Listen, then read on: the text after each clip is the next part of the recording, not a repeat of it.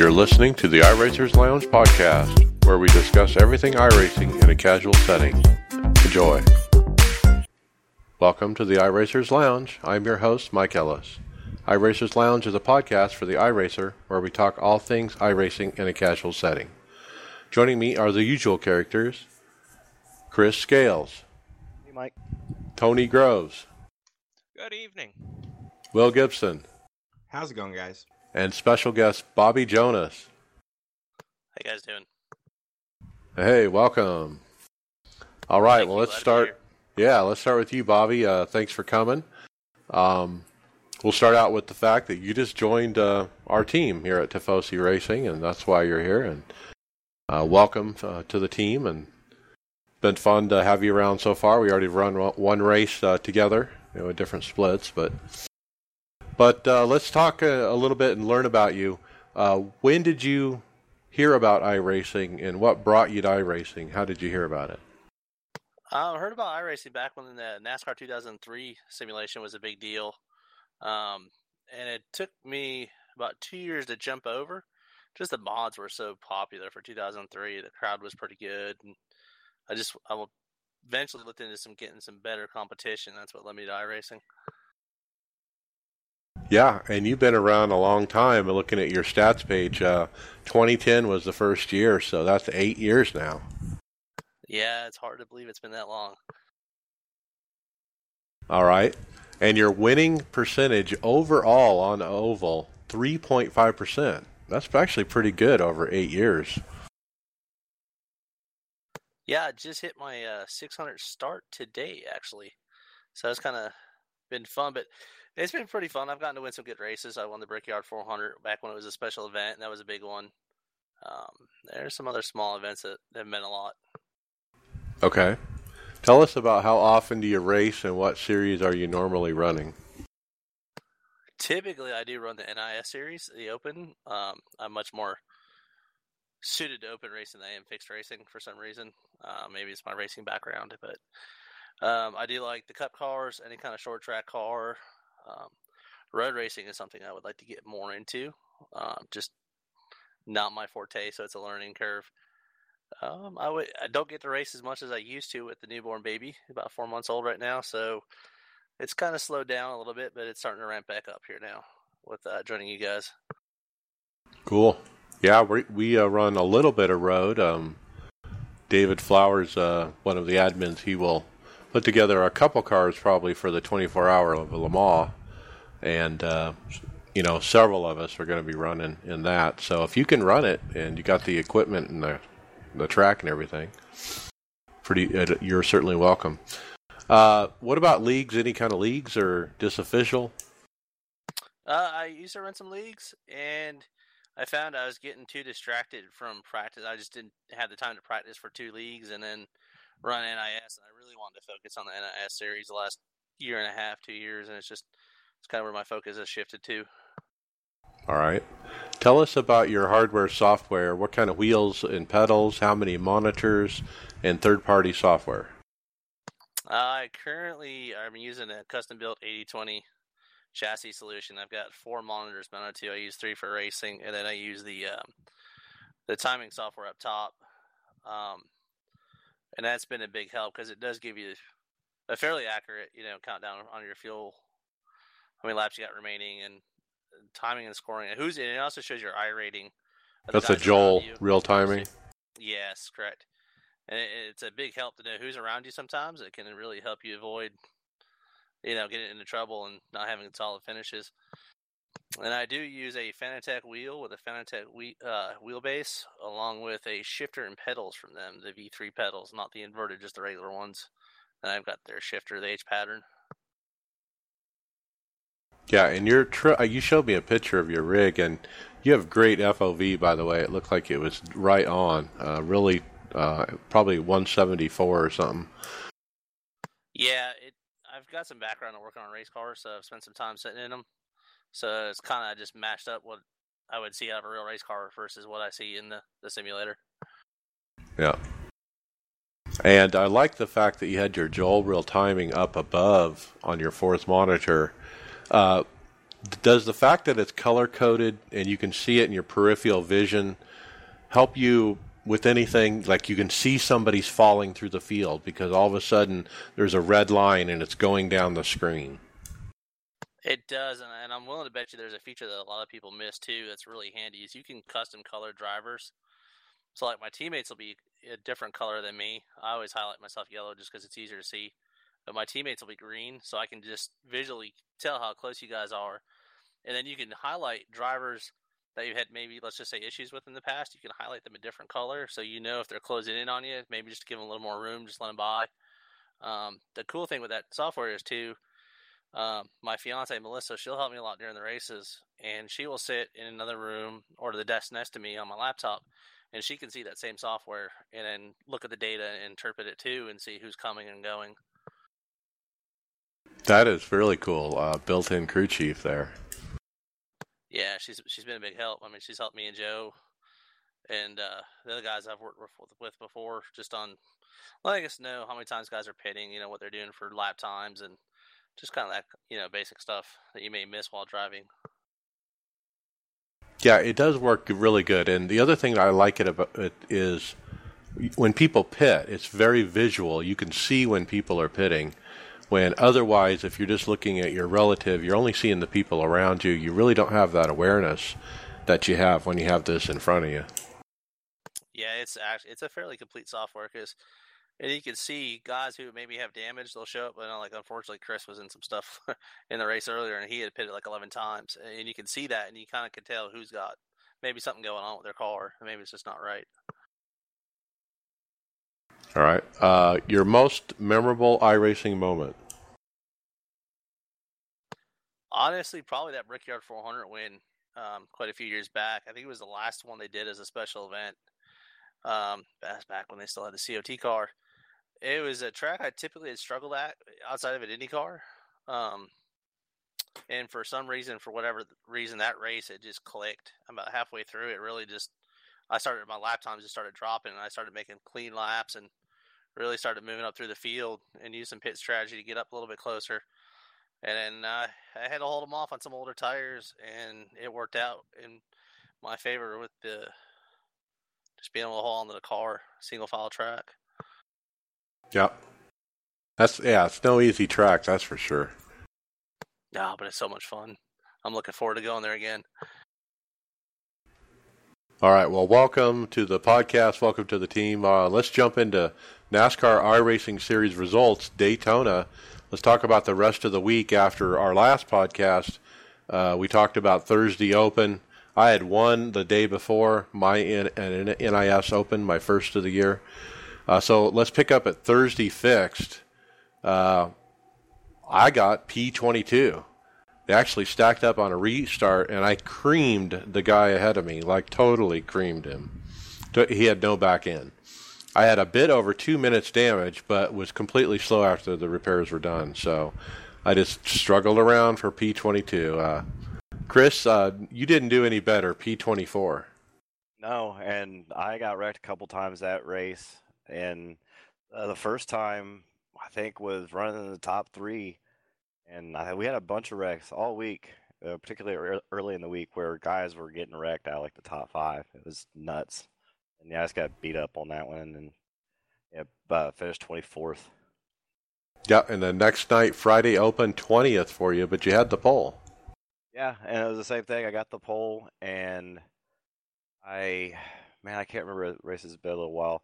I wasn't lean at the time because I had screwed up when I came down pit road and lost the lead and then ended up getting spun just as just like the other one where somebody just didn't you know whoa up into the corner for whatever reason.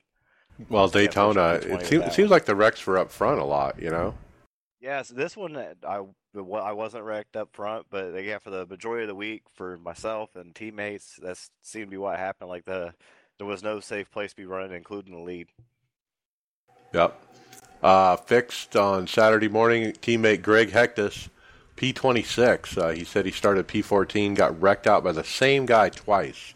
Uh, that's always insult to injury. You know, the first time, you, you think the guy would give you a little bit of room next time, but nope, he get get you again, huh? You want to talk about that later? All right, and let's jump to uh, Sunday Open. Uh, Tony, let tell us about your run. P15, but you had a pole. Yeah, yeah. I mean, that that was crazy exciting. That was my first NIS pole, so I was uh, awesome. I was like, yeah, I was fired right up, ready to go. Um, and oh boy, oh boy, uh, Daytona, roll the dice. Uh, lap three, somebody decided to uh, try and take it three wide. They couldn't hold the line, and they spun me. Um, took about 25 uh, seconds worth of damage, which wasn't too bad. Um, but you know, the car was still crazy fast.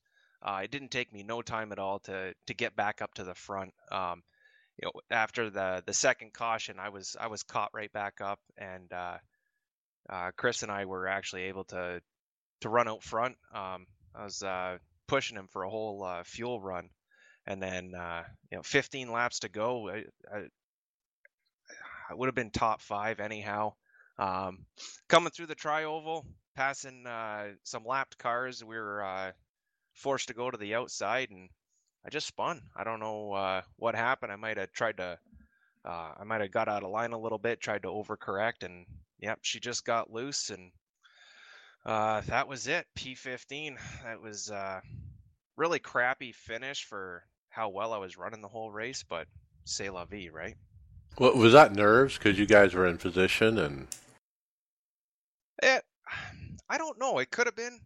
We could say that. I, I think I was feeling pretty comfortable, but I know I was starting to get uh, getting a little excited. I was hoping to to be able to uh, battle Chris um, coming down to the last few laps. I, actually, I actually yeah, I think I it was put, more in the. Oh, sorry. Go ahead. I was actually pushed Tony back up there from the green flag pit stop, and we had caught the lead pack pretty quick. And then when his car came around, there was a set of lap cars on the inside that were they were bouncing around pretty good, and it probably upset the air off his car because I had backed off of him just to give him some room through the tri oval because the cars do get light. I didn't want to spin them, so and I think the one car just moved up a little bit, and it when it pushed the air, it brought him around. Yeah, yeah, I was gonna say the same. I think it was a combination of air and that that set. Uh, it was it was a bullet, but it, it would get a little loose up top. But it would only happen. It happened to me once and once in the race, in the entire race, and maybe a few times the entire week. So it wasn't predictable, but yeah, it was probably a combination of yeah, beat up car, bad air, and it, the thing just came around like like it had a flat tire. I mean, it was quick. Okay, so but you went on to win after Tony spins off. You're by yourself without help in the top five. How do you win this race?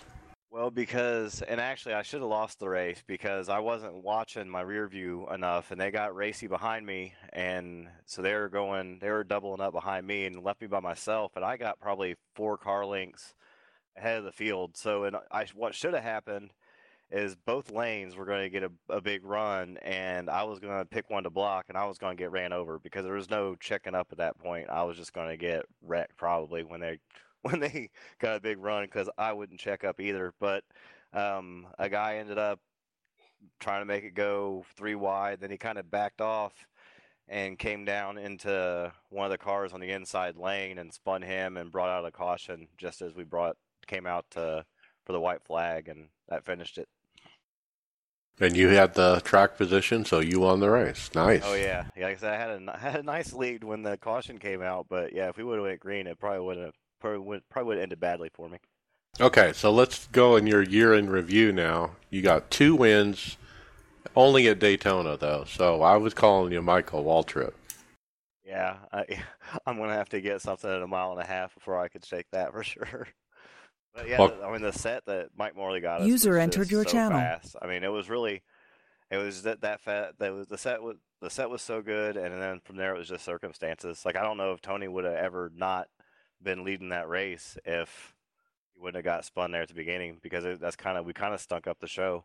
I mean, we had those couple of cautions, and then I led from there on out, and like the car was just quick. Yeah, it sounds like you had it covered whether Tony wrecked or not. But yeah, that's good. Good win. I mean, uh, second win of the year. Um, that's awesome. I got one this in uh, Daytona as well, so that's two for the week. Uh, so we had one more event Sunday fixed. Uh, I ran it P4. I was outside on the restart, uh, final restart. uh, front row, and it just killed me being on the outside. Um, and ended up P4 because I've you know started on the outside and just couldn't get to the bottom, you know, and it was just like that if you didn't have help.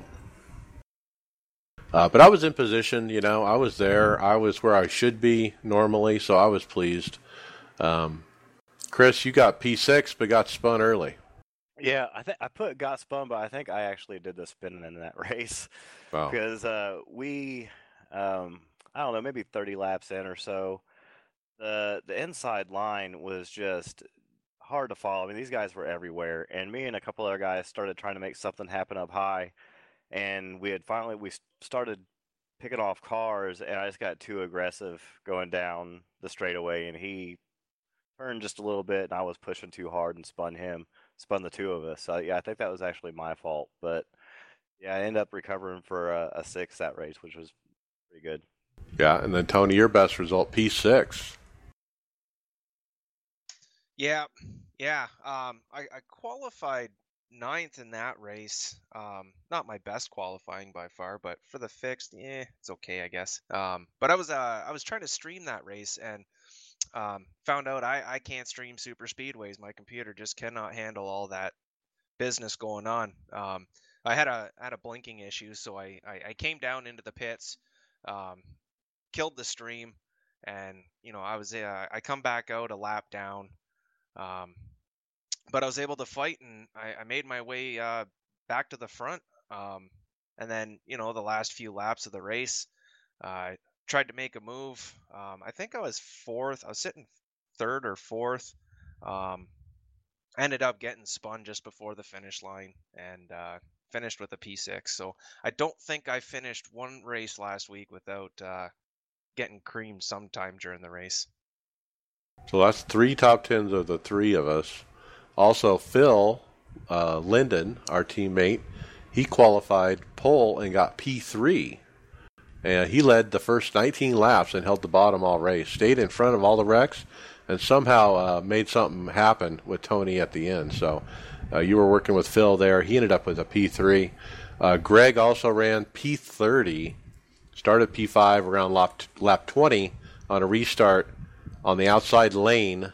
He went to shift into fourth, and for some reason on the shifter, the fourth position registered second. He blew his motor and got spun out and wrecked.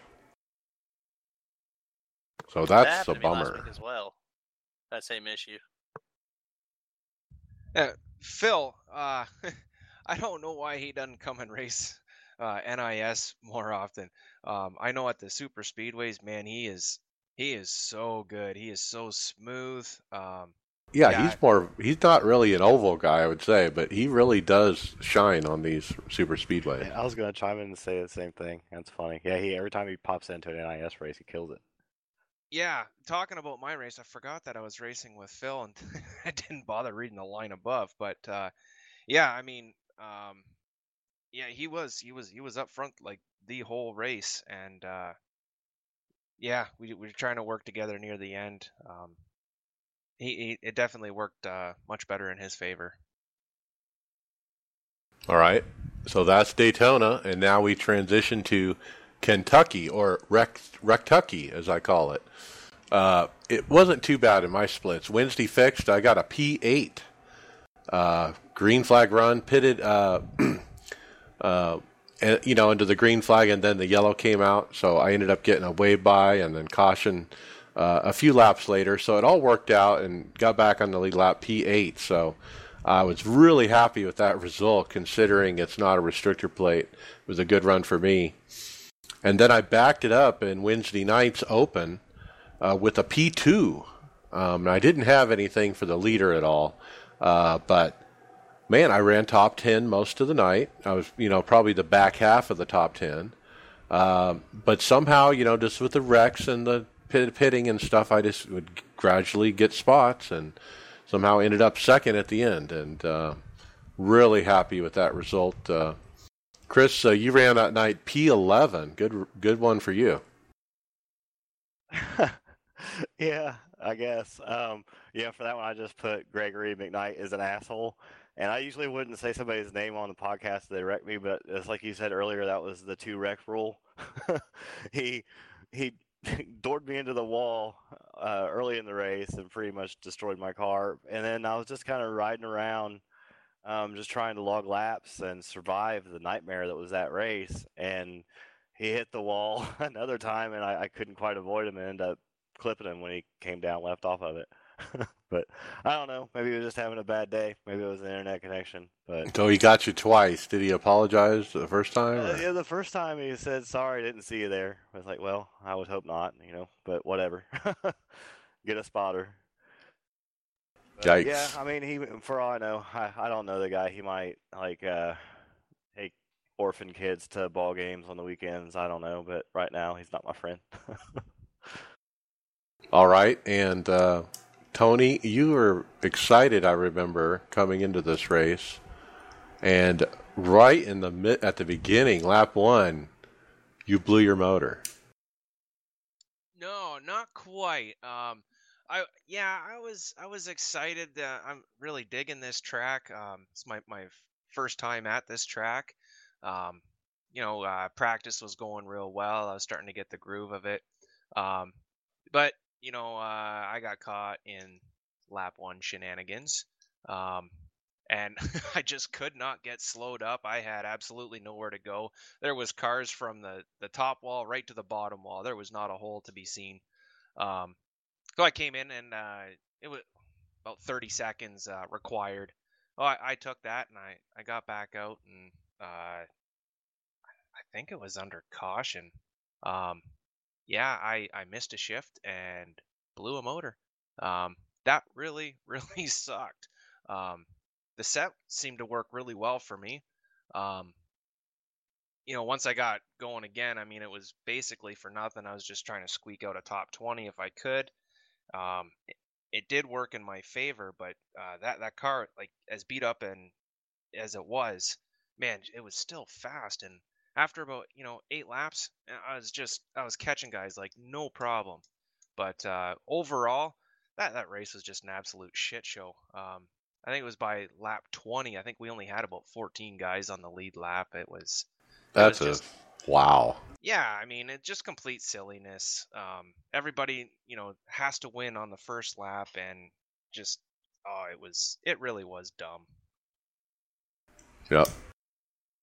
All right, uh, moving on to today's race uh, this morning. Uh, P15 for me, top split it was, uh, which is really hard.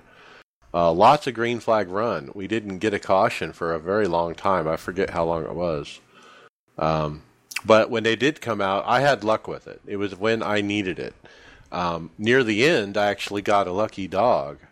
Now, before that, uh, a guy ran over me on a restart they were kind of checking up and he kind of went to go below me, but he didn't completely and he just kind of ran into me. But he was very apologetic on the radio. He sent me a private message during the race a couple times and was very apologetic. But anyway, that put me back. I, I, I kind of wonder how I would have ran if that hadn't have happened. But um, anyway, near the end, I got a lucky dog and pitted, uh, you know, because you get to pit when you get the lucky dog we went green for like maybe two, three, maybe three laps, and then it went uh, caution.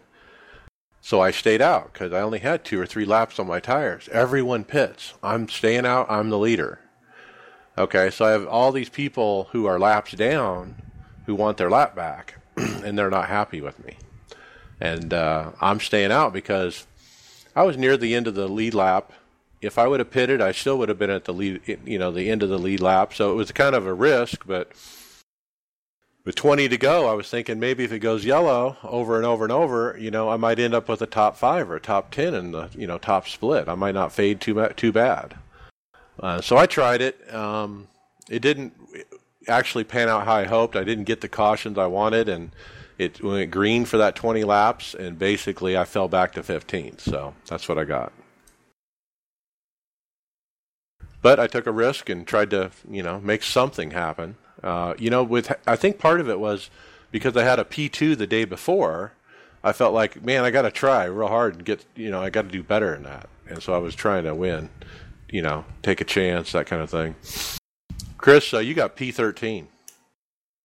Yeah, it wasn't a particularly spectacular race. It was um, um, Bobby was actually in that race with me, and it was pretty much just like the one the day before. It was just one caution after another, and I was just getting off work, so I missed qualifying. Didn't have any practice time, and started from pit road and just kept trying to avoid the wrecks, and got caught up in a couple of them a little bit, but car was still in decent shape.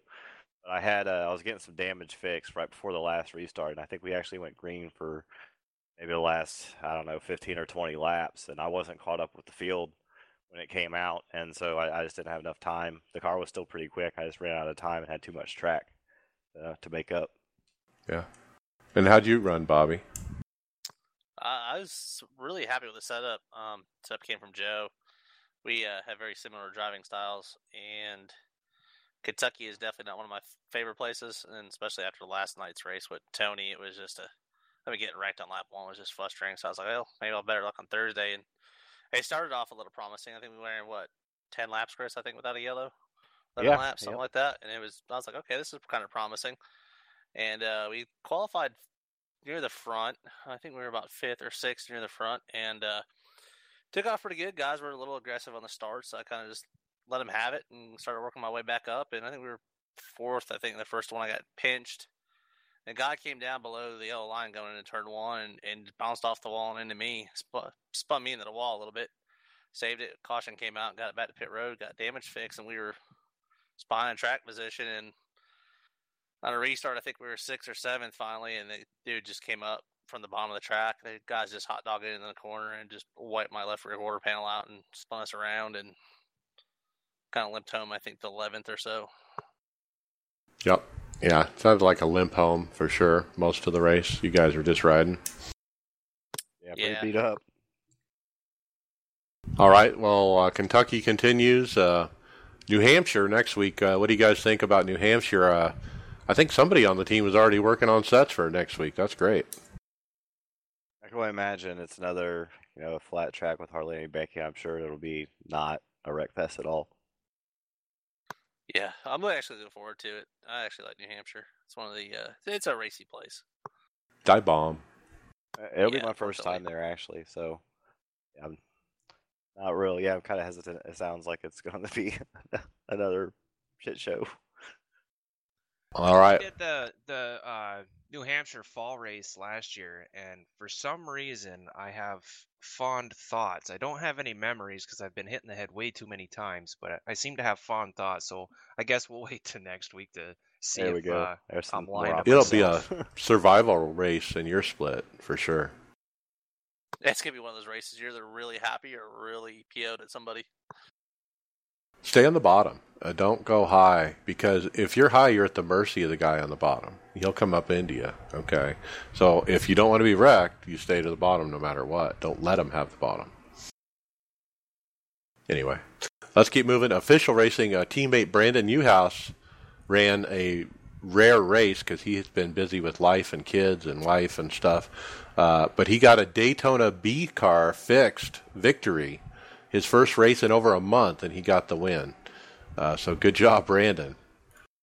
Yeah, that's got to make you feel real good, eh? If you you're not be able to get on the sim for a while, you know, in over a month he comes in and brings it home. nice job, Yeah. Brandon.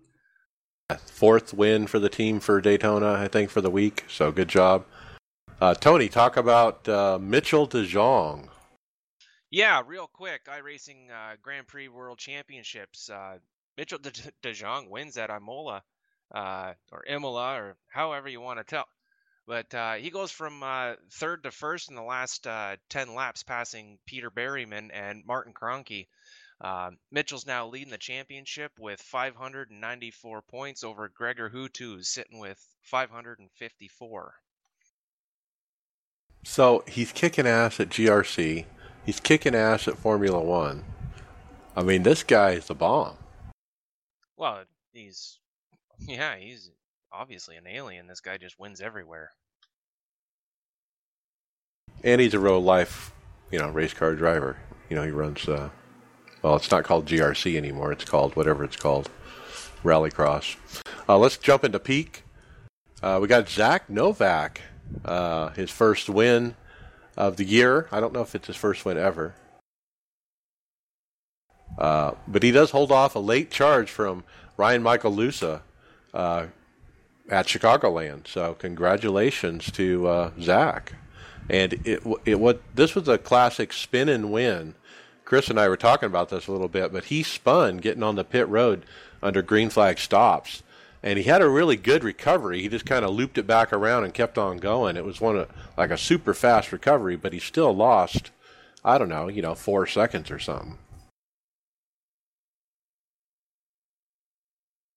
But even after he spun uh, spun around on that green flag stops, he was near. He was up front on the final restart, and and that obviously uh, helped him with that track position, and he was able to keep it. It kind of shows you how you need to keep your head cool when you screw up, and you know you can still have a good finish, including winning the race. Because he did a great job of just not hitting the pit wall first of all, but then just spinning around so quick, and then he had to come back up and win. That's pretty serious. There was a big wreck at the end too. Uh, it was uh, Alfala. He put up a video of him uh, getting caught up in that, and he ended up ro- barrel rolling his car over and over. But he yeah, really got taken out. All right, Will, what do you got for Eldora? Yeah, uh, Tim Ryan won at Eldora in the World of Outlaws sprint cars. Um, Alex Bergeron ended up finishing P2.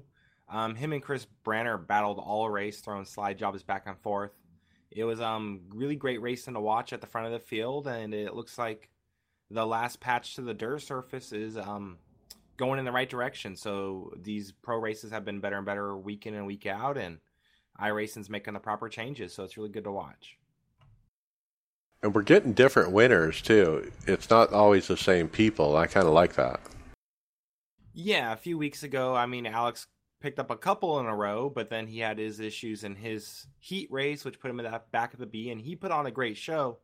But it kind of gives other guys opportunities. So it's um, it's a really competitive field out there. There's a good, I would say, maybe five to ten drivers that could win any race. So um, it's really good stuff to watch. Yep. All right, let's jump into the topics. Uh, I reported last week to iRacing that the same thing happened uh, uh, happened to me at Talladega. Happened last week at Daytona, where if my max car count was at 64, uh, I would have severe, severe blinking problems. The moment I switched it to 20, I had no problem for the rest of the week. And I'm not the only one. There were other people that reported this. There was a big thread in the NIS forums, uh, started by Michael Kuczynski, and there were several people who uh, also had weighed in and said they had they had personally had problems or had seen other people having problems like this as well. So anyway, iRacing did respond to my thread, and uh, I'm going to read what they said here. We think there was a combination of changes over time that are causing the remote versions of the NIS cars to bottom out at the sp- super speedways rules changes eliminating minimum rear spring rates, ride heights in Season 1, and some changes to remote cars to make them not ride so high in the rear in a later build. And this would cause increased CPU usage. We're investigating a way to not inflict, inflict the increased CPU usage. And so what they're saying is the reason I'm having the problem is the cars all bottom out they're all in the corner in a pack in the same in front of me at the same time, and they're in the corner at the same time. And they're all bottoming out at the same time, and somehow that's causing a, a spikeage to the CPU usage, and that's affecting a lot of people with uh, you know computers that are not the best, and like mine, and uh, that's really what's going on. And I do understand that a post, uh, or excuse me, a release was released earlier today that fixed it. So yeah, it seems like that makes sense to me. I mean, especially, um, I mean, as far as their explanation, especially since this keeps popping up at Daytona and Talladega, and it doesn't seem to, to be an issue anyplace else. Before I even ran a lap at Kentucky, I moved the setting back to 64 on the max car count, and I never had a problem blinking at all at Kentucky. Yeah. See, yeah, that seems it's like they're right on. What's cool is they fixed it. They heard me, they heard me, and they fixed it. That is awesome. All right, Chris, what's next? Um, next is um, forum post from David Tucker explaining some changes they're going to be making to the cameras for next season. Um, and you might want to check this out if you do any kind of video editing on here because you might pop in there and find out that the kind of default um, camera um, It's the volumes are different. Yeah, yeah. It's basically w- what the everything defaults to. So a particular, um, and it looks like it has mostly to do with the, yeah, the um, camera volume. So I guess like if a car is going by, you know, this camera as opposed to this camera, the difference that you're going to hear in volume. I think most people kind of turn some of that stuff down anyway, but besides that, as far as why I thought this was interesting, they also have um, some of the video hotkeys and this um, um, forum thread as well. So if you're, and a lot of those are kind of hard to find. So it's kind of a all-in-one play, all-in-one thread to find some of this information. Yeah, pretty cool. They're gonna re- basically change all the volumes on all the cameras. So if you use those in your production, you might, you know, be aware. Yeah, you don't want to be making something and then find out that everything's that way out of whack. I guess at least this way people have some heads up. I can't do any of that stuff, but All right, Tony, what's next? Yeah, this is a really, uh, really interesting one. This is an article come out from uh, digitaltrends.com, um, and it's uh, researchers uh, researching how uh, using uh, full motion racing simulators are helping stroke victims to be able to get back behind a wheel. Um, it's uh, with with the full motion um, helps to you know simulate all the g forces and the motions of the vehicle and to help retrain uh, these people that have you know lost some of their um, abilities because of strokes and and and such but uh, you know to hopefully get them back back driving again and then using it in a nice safe environment That's the thing. It's uh, when you have a stroke, you do have to relearn that. Your brain has to be taught how to do a certain thing again. And and I under the way I read this article, it sounds like you know they're doing it to get the brain.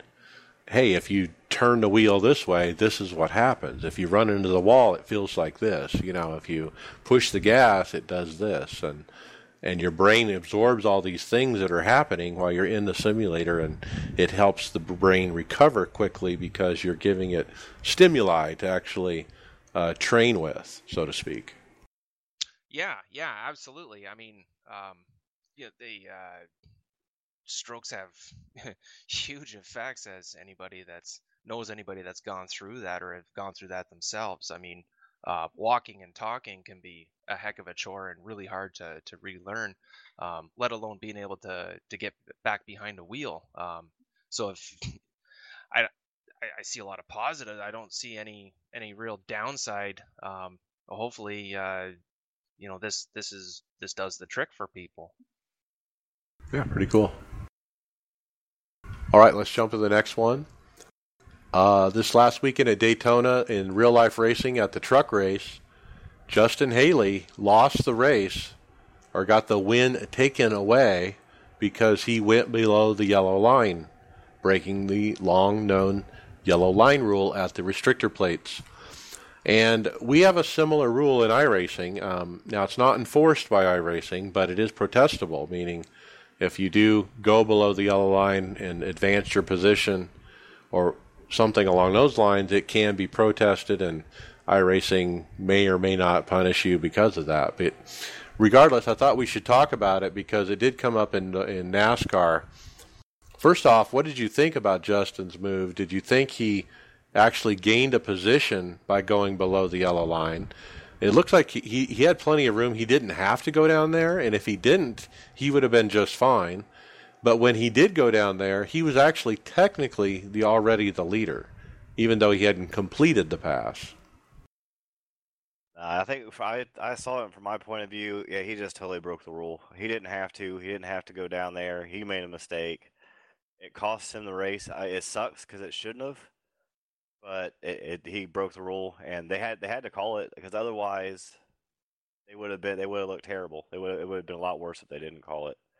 But yeah, I think they should just get rid of the line because kind of like what you said eh, with iRacing, we all know that it's there, it's protestable, and it's never been an issue in any of my races. They should do the exact same thing in NASCAR. Get rid of the rule, but know that you know they could come up for review if you use it. Okay, a couple things. When I won A fixed at Daytona last week, I was below the yellow line when I got to the checker. Now, I was the leader coming out of four. He was behind me. He came up to the outside and was trying to get a run. I didn't want him to side draft me, so I went low, as low as I could go. And it worked. I was able to stay in front of him, and he didn't win the race. But is that against the rule? I mean, I already had the position. And so that's kind of questionable. I, NASCAR would probably, you know, penalize me based on what I saw this week.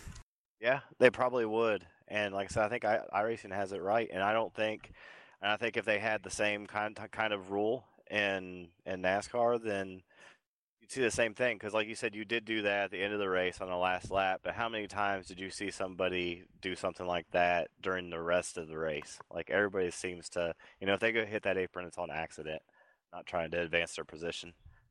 Well, I was down there on purpose. Uh, you know, I won't. I'll say that, but the guy I'm racing, he didn't protest me. You know, he was okay with it. I mean, I didn't like steal the win. I didn't go from like second or third and end up winning. That's my point. I was first. Yeah. I finished yep. first.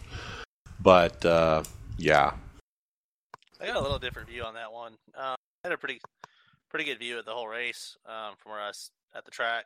You were there. He, the momentum carried him down to the yellow line. His tires were literally on top that second line which according to the rule book, you're still good. And if your nose is out front and the caution would have came out, he would have been the leader to win the race. So how could that? I mean, so at that point to me, he is past the point of passing. So he is technically the leader. How do you not? How do you penalize somebody for gaining first to like? What do you? I mean, if you're first, how do you get penalized? Yeah, and you, Bobby, what you just said is what half of Twitter said that night too. There was quite a discussion uh, on social media. Uh, people saying, "Hey, it's a legal move," and people saying, "Hey, it's not so legal." Um, I think the linchpin of this whole conversation is Brad Keselowski. Um, he's the only one. He's the one who didn't lift when Carl. He sent Carl up into the fence that one time because he decided not to lift, you know, and uh, I mean, at this point, I mean, if you want to keep the yellow line rule for the race, I'm good with that. But just say, hey, off of four, as long as you don't cause a major wreck, it, it's fair game. And if you do cause a major wreck, expect to get fined. Period. I think the rule was intended to keep cars out of the grandstands and a safety factor, and it really does nothing on that front. I mean, I think it was at two or three Daytonas ago, they um, Austin Dillon got up in the fence and oh yeah, tore the fence down. Larson did it in a Xfinity car, I think his first race, and yeah, Larson's motor ended up at about five rows up. So yeah. the rule's not doing anything positive for safety, but it's negative towards the way fans view the sport. It shouldn't be this controversial whether a guy won or not. Um, it's not football. It's not baseball. We're not going back to review the play. Um, I think there's a lot of interpretation, and no good rule has interpretation. It's black or white. Um, I don't know. Is it two tires? Is it four tires? Do you don't go under that line at all? Even if you are the leader, like say in your instance, Mike, in your race. I mean, there's so much interpretation. Right. There's so there's many no different positives. variables. Yeah, that's why the, get rid of it. Yeah, exactly. That's why they need. What they need to do, they need to get rid of the rule because that's that's right. If as long as you have a rule, there's going to be good and bad ways to look at it, and that's why I think it's crappy. I think NASCAR made the right call only because it was the the better of the. If they would have, if he would have won the race, and people would have seen how people would have had the same type of opinions, and they would have would have looked a lot worse on them. I think. If well, I think you had two other things it. come into play. You had a Cup driver at that point win the race, so the optics on that aren't good, and that's that's going to be what a lot of fans see is the optics of it. Not, yeah, they're not worried about the, the rule book. They just see what the outcome is. Yeah, they have been and watching I, the races for the last three years, kid, and yeah, seeing those rules. Really they just well. saw this one race. They had both cars doing burnouts at the end. I mean, that's the problem. The oh, guy yeah, who crosses the checker first needs to win it, no matter what. I mean, I got two points here. One, you could have an illegal car and they won't take a win away. Um, Yeah. so if a guy barely touches the line, but you'll take it away, and I don't think it's right. But I think one cool thing is we we have iRacing. NASCAR could host races with drivers and test things out and see, hey, is this an improvement? Is this not an improvement? I like if they're gonna have that yellow line rule, I feel there needs to be a visible stripe on the splitter of the car that says like, hey, if this crosses the yellow line at all, or like just make it visible, not up to interpretation if we are gonna keep it. Um, I'm not saying we should, but there's a great tool in iRacing that NASCAR could test a bunch of stuff out and see like, hey, what works, what doesn't, what puts on the best show. Well, they do use the the uh, video game NASCAR. Was it NASCAR Heat Three in the drivers' meeting to show what the rules are, and it does state though, for it to be a fraction on the advancement of the position, it has to be both side the both left side tires have to be clearly over the line. See, it's kind of like a a hockey puck has to be clearly over the line for it to be a goal. It's kind of the same thing. Yeah. The line is two inches thick, right? You know, and like, why is this line two lines and like eight feet wide? Um, like I view the yellow line as actually the black stripe between the two yellow lines and the center post of the car. Like if that was blow, I'd say yeah, that's an illegal pass. But the way I would view it is that's a clean pass because the center of the car is not over the center of the line. Yeah, they're saying the edge of the tire just went over just a hair. Yeah, and you know, the other thing too is if you look at if you slow it down and take the overhead cam or the overhead view of the 42 and the one, I don't know how those two didn't wreck each other. I really don't because Yeah. there was heavy contact. Well, yeah, that's another way to look at it because you see them kind of juke left, and that's why I thought he went down there because he thought that they were coming, going to be coming down towards him, and it was just a, a reflex. Now, Yeah, something else to think about too. His spotter probably said, "Hey, those two are about to wreck." He probably never even saw it. His spotter probably said something to him, and he just instantly moved to the left. Now, would we be having the same discussion if they wreck though? Because at that point, I mean, he's already in the lead. He's going down to avoid the Yeah. wreck. Like, there's so much interpretation. Yeah, They and might have to let him not have it then.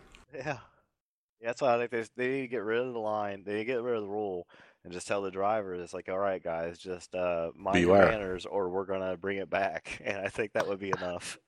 I mean, you think the rules are vague? I mean, actually, go read the NASCAR if you can get a hold of it. The NASCAR rule book that it actually gets more vague the more you read it.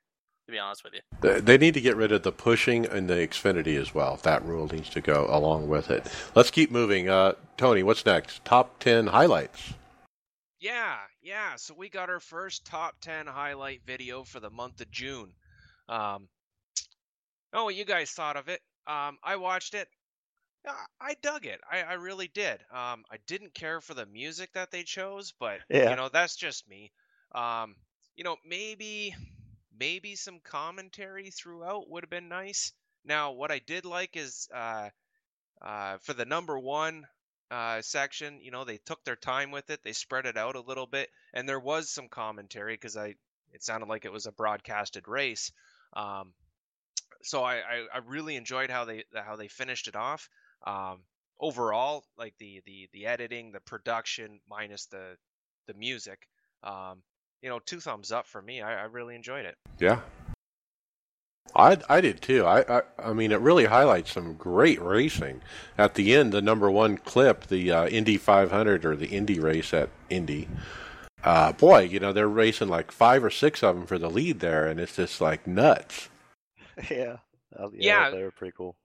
like that that uh that five wide section in the uh in the late models um like that, it was it was pretty uh pretty exciting video Yeah. If you actually watch clip number eight, the guy makes the pass below the yellow line there to get that three wide win.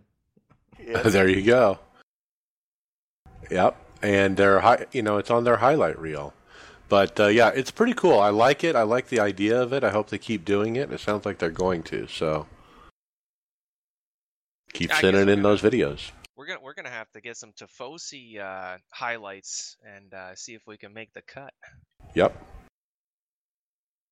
All right, let's keep moving. Uh, we got a new patch. Let's go through that. It is, uh, like I, th- I mentioned before, they fixed the issue I had with the cars bottoming out. Um, so they adjusted that. They called it a, a frame rate issue at the plate tracks. They adjusted the opponent vehicles to fix that. Um, Sonoma, they, a, a pace car driver at this track, has received some additional training. He will no longer drive through the pit entry barrier.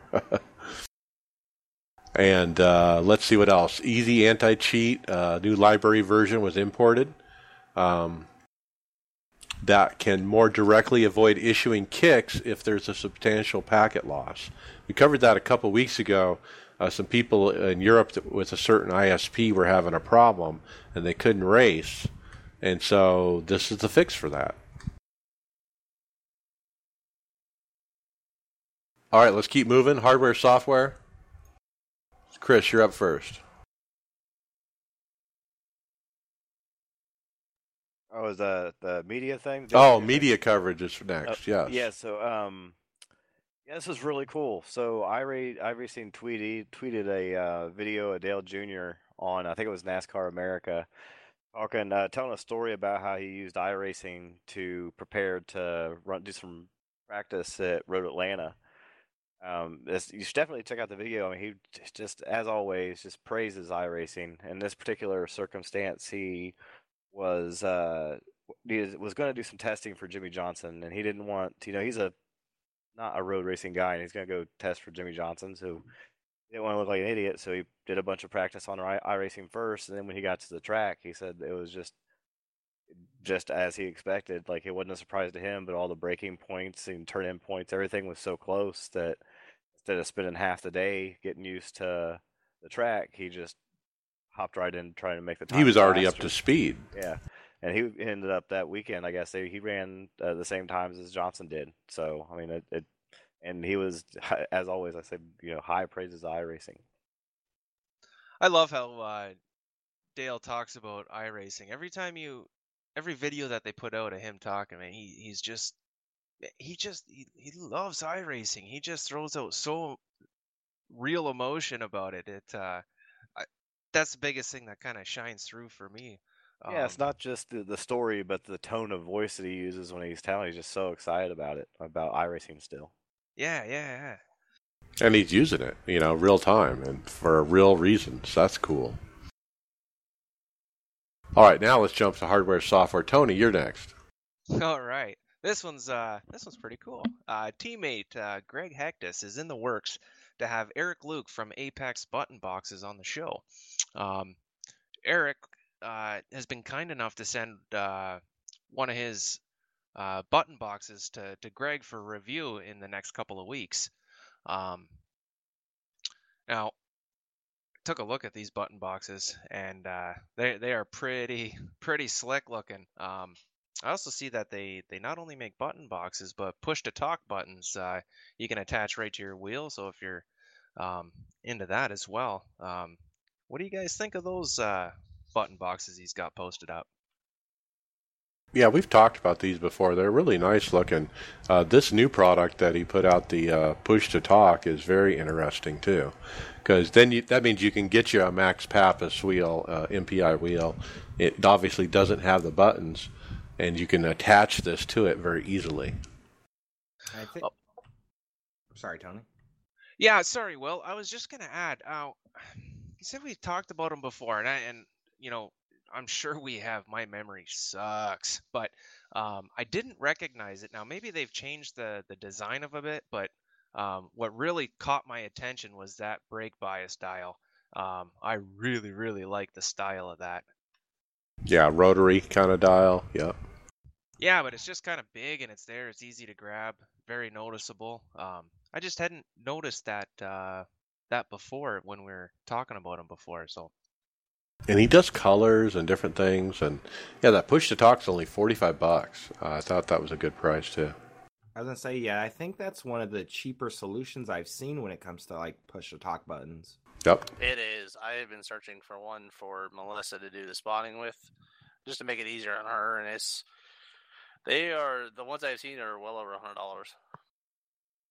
Well, here you go. yeah, so if uh, if any of you have any uh, questions you'd like us to ask, um, email us your questions at uh, iRacersLounge at gmail.com. All right, perfect. All right, let's keep moving.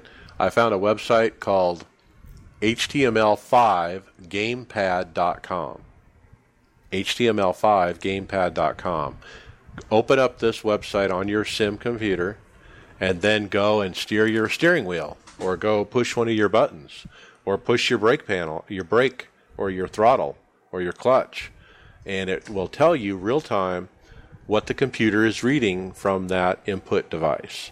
And so it's kind of a neat little website to test to see, you know, is everything working right? Do all my buttons work? Is there a problem with mapping and that kind of stuff? That's pretty cool. Definitely be easy, uh, helpful for troubleshooting. Yeah, save that in your favorites for sure. Um, and when you need to troubleshoot, that's going to be real handy. Yeah. Okay, Chris, next. Oh man, I was hoping you wouldn't get to this one. So I've been reading this forum post, and I can't get if they're trying to, if they're talking about the original, the the memory slider that we have now, or or is this a different one other than the one? That Well, this we is a reminder, I think, of what the memory slider does in the graphics section. And he, what Sean Nash posted uh, up here recently was the video memory slider reduces how much video memory the sim will try to use. Lowering that works like the other slider. It doesn't affect anything other than reducing texture and geometry quality by loading smaller textures and less detailed models. If it is too high, it can result in more transfers between the GPU and CPU, which can make page faults. And so remember what those are. So one of them is your video memory, and one of them is your system memory.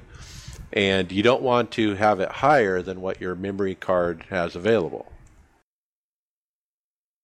Okay, yeah, and so that's what um, confused me when you said other sliders. There's so there's just the one memory slider, right? There's not more than one. Am I missing a setting? I believe there's two one for uh, your video memory and then your uh, machine's memory. Yeah, yeah. That's what he's talking about. So there's two. And and so you just want to make sure those are set right. So like on mine, I think I have a three gigabyte video card. I got 16 gigabyte of memory on the computer. So the the system one I have at max because the iRacing will never use more than eight. And then the the video card one I have at three, which is like three quarters of the way up of the slider thing. Okay, yeah, I just it's been a little while since I messed with those, and I completely forgot that it had the two different sliders, and that just confused me for a second. So Yeah, that's why we're yeah, talking about it. Yeah, definitely watch those though. I think I think usually, um, if you run the the auto configure, it, that's probably going to be pretty accurate. But I know when I just I upgraded my computer a little while back, it was still showing that that iRacing was only trying to use like a couple gigs of my my four gig card, because I don't think the, the auto configure saw it properly or something. But so it's probably worth taking a look at. See, I've run the config on mine when I put my 1070 in, which is 8 gigs, and it still stayed around 4 gigs. So I don't know if there's like a limit of what it will use. Um, I should probably read through this and comment, figure out what's going on. It could be a DX11 limit, who knows, uh, or Windows limit. Uh, but anyway, remember what that's for. Tony, what's next? Oh, we got a shout out on the Twitter from uh, uh, PGZXCV. Um, Pajeezy. All right, I like that. So it's a shout out on Twitter about some story we talked about about a piece of hardware that helped him with his uh, rig or something. It's some kind of adapter for his wheel. Well, he actually got the Max Papis adapter. Oh, Um, with the Max Papis wheel with the adapter, and he had a G29 which has like the rotary knob for like brake bias and stuff. And they actually there is an adapter you can buy that will allow that wheel to work with the G29 and not just the 27 and the 920. oh, I see. He sent a picture of it too. It's like a machined metal little spacer, and it's got you know six screws to go with it. yeah, and so it, uh, yeah, it, it pulls that, that steering wheel you want to you want to put on the G29 um, out far enough so you still have it looks like it'd still be kind of hard to access them, but you still have access to to some of the bottom buttons and um, well, I guess actually all the buttons. Uh, some of them would be extremely difficult to still hit, but uh, yeah, you could still get it done. Yeah, at that point, that's when you get that push to talk button and a button box, and you're good to go. I like sir. it. I Yeah, like I- it. Very nice option for the G29. Um, I know there's not a whole lot out there, so is good. If you look carefully at the metal piece, it's got the bigger screw holes for the six screws that go into the the base of the steering wheel, but just outside of that is a second hole with a smaller screw, and that's for the Max Papis wheel to go screw into. So they don't quite line up, and that's what this adapter's for. Pretty cool. Well, yeah, thanks for the shout out, uh, PGZ. We appreciate that. Uh, let's jump to the next one. Uh, real life racers in the iRacing world. Ty Majeski, our favorite, uh, on for a long time on the podcast, he wins at the Slinger Nationals, which is a probably the most famous uh, super late model race in the country. And uh, he he got the win, guys. And guess what? He had iRacing on the hood, so he's representing for sure. I missed this. That's pretty cool. Yeah, I think Erik Jones was there running as well, uh, but he showed him what's up, man. Yeah, No, I don't know how good. that dude doesn't have like a full time Xfinity ride by now. He's he's awesome. Yeah, give it time. It's kind of nice to uh, to see him back in the in the winter circle. We haven't uh, we haven't actually talked about him for a little while now. So Well, that's he is running for Roush, okay. Oh Yeah, no, he- I know he's a busy boy. I I understand. well, and sure. Roush ain't necessarily winning anything either. He actually posted. Um, it looks like they got fastest um in final practice about 25 minutes ago. Oh, for Kentucky? Yep, yep. He's running at Kentucky in the Xfinity and fastest in final practice. Nice. All right, go get him, Majeski. All right, final uh, story. Will, you got it. Yeah, so we have a uh, iRacing sponsored truck at Eldora. Um, iRacing's hopping on with Hattori Racing to sponsor Brett Moffitt.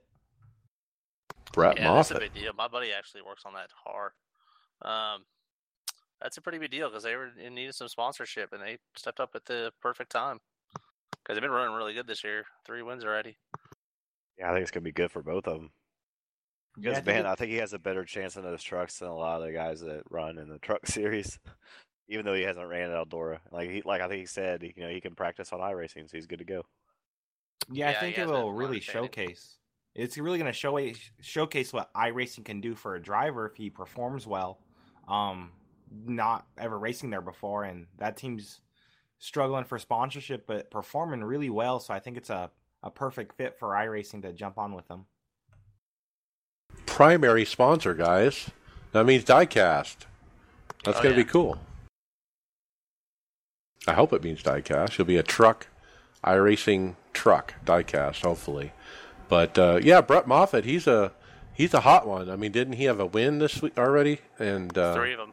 Yeah, so I mean he's hot right now. If he can do well, like Will says, that's a great thing. All right, let's jump into final thoughts. We're out of time, guys. Uh, Chris Scales, what's first? Um, how ready to race tonight? I don't know. It's a, with this fixed race, the way the the week started, it's probably going to be a nightmare. So I think I'm gonna try to qualify, and if I qualify the top five, then we'll go from there. And if if not, I'm just going to start from pit road. So I think that's going to be in the front or the back, but nowhere in the middle because it's it's been bad so far. Yeah, and that's your split. I think in my splits, it's been green actually towards the beginning of these races. So, yeah, so keep that in mind.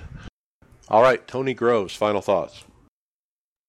Well, uh, yeah, I, I did not have a very good experience at my first Kentucky race. I'm hoping I might be able to uh, to do the fixed one on Sunday night. I'll be camping this weekend, so I'm out for all the other races. Um, but uh, you know, even with all the all the garbage happening on the track, I'm still I'm still digging I'm still digging running around Kentucky. It is a fun track to drive. Um, so here's hoping I get a start uh, Sunday night. Um, had a great time running with you, Bobby. Uh, and I'm looking forward to uh, to running with our the other new guys that have come on. Um, and uh, I will send a shout out to to Joe because uh, well, he said he's listening. So hopefully we'll get you on here soon. All right, thanks for that. All right, Will Gibson, final thoughts. Uh, not a whole lot here. Just uh, glad to do a podcast with no hotkey issues. Um, but yeah, no, it's um good to see the team doing good. I've been doing a lot of like uh, graphic design stuff for us, and I think those projects are coming together really nice. And got more people on the team, so I'm gonna have to keep up. And yeah, things are going really good here. It's nice to be talking about wins. It feels like week in and week out. So good job, guys. Yeah, thanks, Will, for stepping up and doing some of that social media, graphic design kind of stuff. And today's day and age, when you run a team, it's more than just uh, turning wrenches and putting cars on the track, so to speak. There's a, a whole different marketing aspect to it. Uh, some great videos that Will has put together recently. If you guys want to see them, check out our, our page, Tifosi Racing on Facebook. Good stuff there. All right, uh, Bobby Jonas, final thoughts. Thanks for joining us. Ah, it's a pleasure to be here, guys. I've really enjoyed the last two days. It's been some of the most fun I've had in iRacing quite a while. It was a little frustrating last season with NIS not going very well last year, and looking forward to seeing what we can all do together and maybe helping Will out some of the, some of that graphics work. A little bit of my wheelhouse back there. Cool. Oh yeah, there's always a need for volunteers. So yeah, thanks for coming. Uh, my final thoughts this week, uh, boy, you know, I can't believe I backed up my win by almost winning at Kentucky. I got that P2, got a P8. Uh, I was leading with 20 to go in the top split, but I kind of blew that. But man, the confidence is high. Uh, with I, I, had no idea I was going to run this good at Kentucky, so um, I'm excited about tonight's race coming up in about 45 minutes. Uh, I'm stoked. Uh, I'll run Sunday night as well and see what I can get. But uh, New Hampshire's next, and and I'm excited. Uh, the team's growing. We added some new blood recently. I'm I'm glad the guys are with us, and uh, excited for everybody who's uh, been involved. So uh, it's been a lot of fun. And with that, we'll see you later.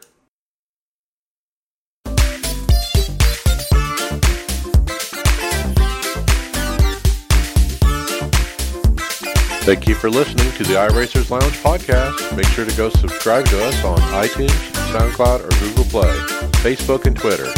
See you on the track.